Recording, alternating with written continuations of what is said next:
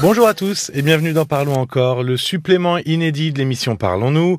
Je suis Paul Delair et dans cet épisode, nous allons, avec Caroline Dublanche, aborder le thème de l'hypochondrie.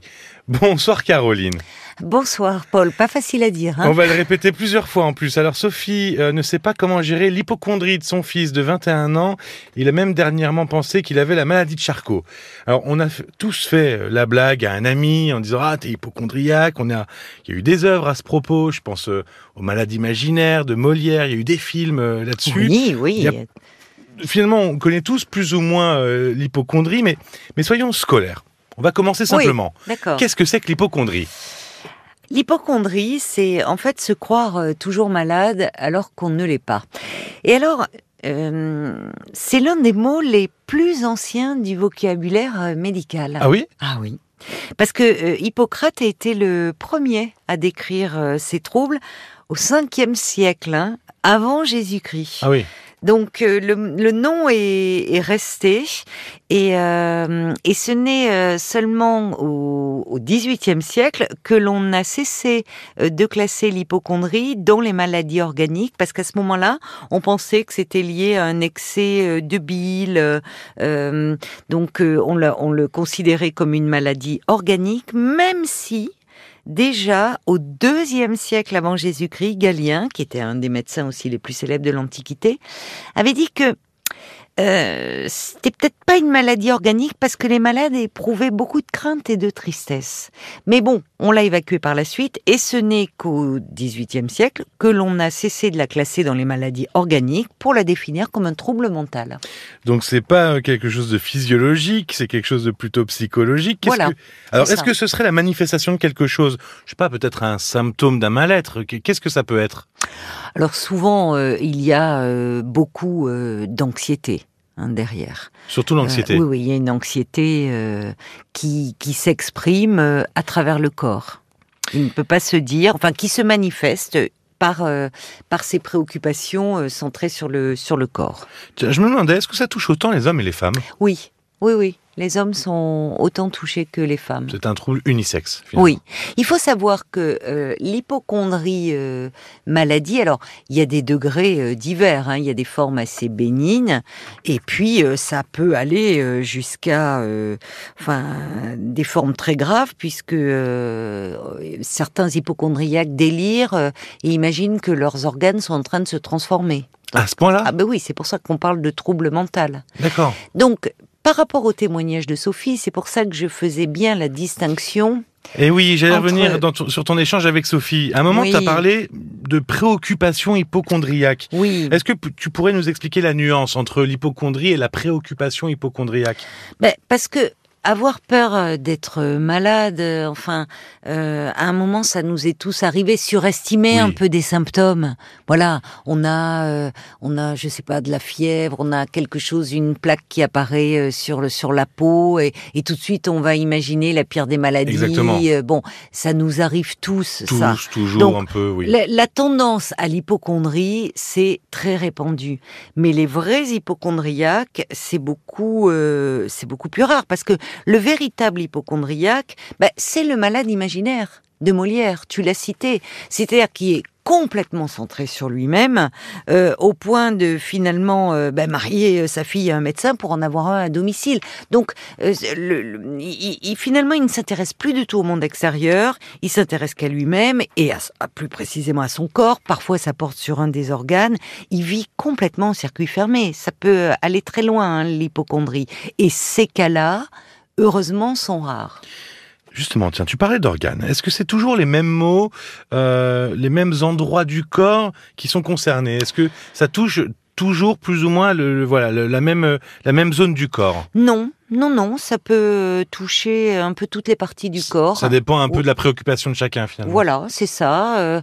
alors, ce qu'on retrouve quand même en, premier plan, euh, c'est beaucoup les troubles, les douleurs abdominales. Ah, le ventre. Oui, le ventre. Eh oui. Ah, Notre de ventre. deuxième cerveau. Eh oui, Eh oui. On l'a chez les enfants, hein, mais ça c'est lié. Les petits enfants ne savent pas mettre de mots sur euh, sur l'anxiété, sur la peur. Donc souvent ça se traduit par euh, j'ai mal au ventre.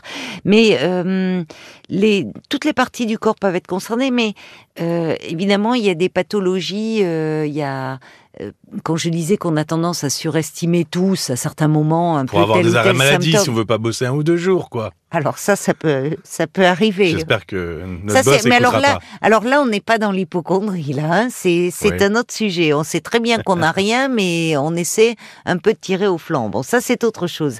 Non, mais ce qui fait le plus peur euh, aux hypochondriaques, c'est le cancer.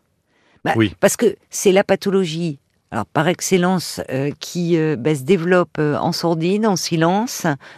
Ça peut toucher n'importe quelle partie du corps, et quand on le détecte, déjà, c'est qu'il est développé. Donc, euh, beaucoup Oui. d'hypochondriaques. Très, très angoissante, en tout cas. bah, comme, voilà, comme voilà, focalise là-dessus.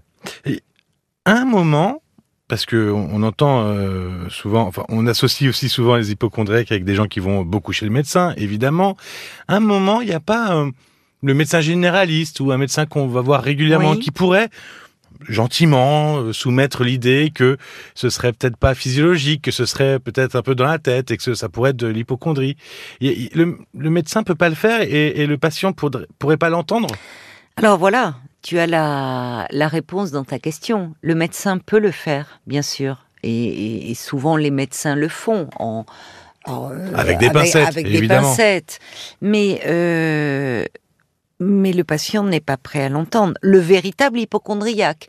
Là où quelqu'un qui a des tendances hypochondriaques, comme nous tous, le fait d'aller voir un médecin va le rassurer. Oui, ça Quand- dégonfle un peu l'anxiété. Oui, ça apaise l'anxiété. Et d'ailleurs, le fils de Sophie était dans ce cas-là.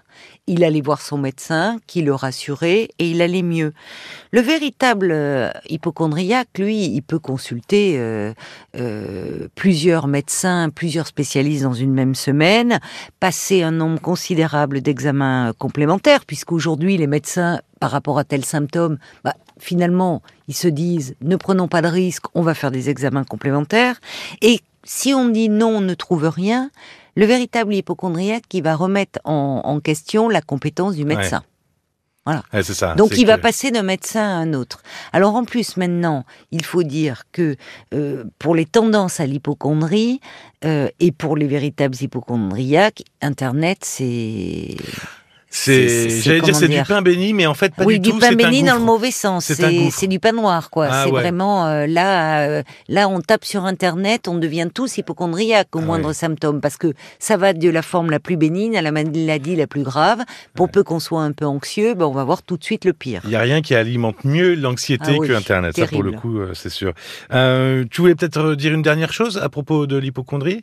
Ben, dire que le, le problème avec le, le- les, vér- les- ceux qui sont véritablement très hypochondriaques, ils sont très réticents à consulter. Ça rejoint le sens de Oui. ta question. Consulter un psy, hein, j'entends. Hmm. C'est-à-dire, et même quand ils ont des troubles anxieux ou dépressifs, parce que ça peut mener à la dépression, hein, euh, l'hypochondrie. Et, et- et l'hypochondriaque peut même finir par être malade, c'est-à-dire avoir de véritables symptômes. Mais euh, comme lui reste dans la dimension organique et est convaincu qu'il a une maladie organique, quand on aborde la dimension psychologique, c'est extrêmement mal vécu. Pour Mhm. lui, ça, ça reste, c'est son corps. Il est malade. Même si, euh, alors parfois avec certains, euh, quand c'est des tendances hypochondriaques qui deviennent très envahissantes, euh, le, le le médecin euh, traitant euh, peut prescrire des antidépresseurs qui ont, euh, qui semblent avoir un effet positif associé à une psychothérapie. Il y a aussi toutes les techniques de relaxation telles que la sophrologie qui visent à faire diminuer le, le seuil d'anxiété. Tu voulais aussi euh, citer un ouvrage, il me semble. Oui, peut-être, voilà, pour euh, tous ceux qui ont des petites tendances hypochondriaques ou, euh, ou bah, et qui ont, qui ont peur des maladies. Et puis la pandémie n'a rien arrangé. Il faut dire aussi ce qui est. Ça, ça a réactivé. avoir peur, de, la maladie, c'est aussi normal. Hein, Mais c'est normal parce que derrière l'idée de la maladie, il y a l'idée de la mort. Donc tout ça est très compliqué et c'est normal de développer de l'anxiété à ce sujet. Alors, ben, le livre du euh, qui déjà rien que son nom, euh, c'est un antidote à, la peur. C'est le professeur euh, Michel Lejoyeux qui est, psychiatre et qui a écrit un livre qui s'appelle Vaincre sa peur de la maladie que je recommande. Merci beaucoup, Caroline. Merci à toi, Paul. Merci, et vous retrouverez euh, le titre de l'ouvrage dans la description du podcast. D'ailleurs, Faiza, elle a appelé le 09 69 39 10 11 en entendant Sophie pour euh, nous partager, euh, elle, sa façon de gérer l'hypochondrie de son fils. Elle aurait pu être psy, franchement, elle gérait très bien. Eh ben, d'ailleurs, son fils va très bien aujourd'hui. Oui, vous pouvez aussi entendre le témoignage de Didier, aidant depuis plus de deux ans de sa maman qui est en fin de vie. Le site et l'appli RTL pour écouter cette émission du 5 octobre, mais aussi écouter toutes les autres émission euh, et tous les autres Parlons encore. Merci de votre écoute, prenez soin de vous surtout et à très vite. À très vite. Parlons encore, le podcast.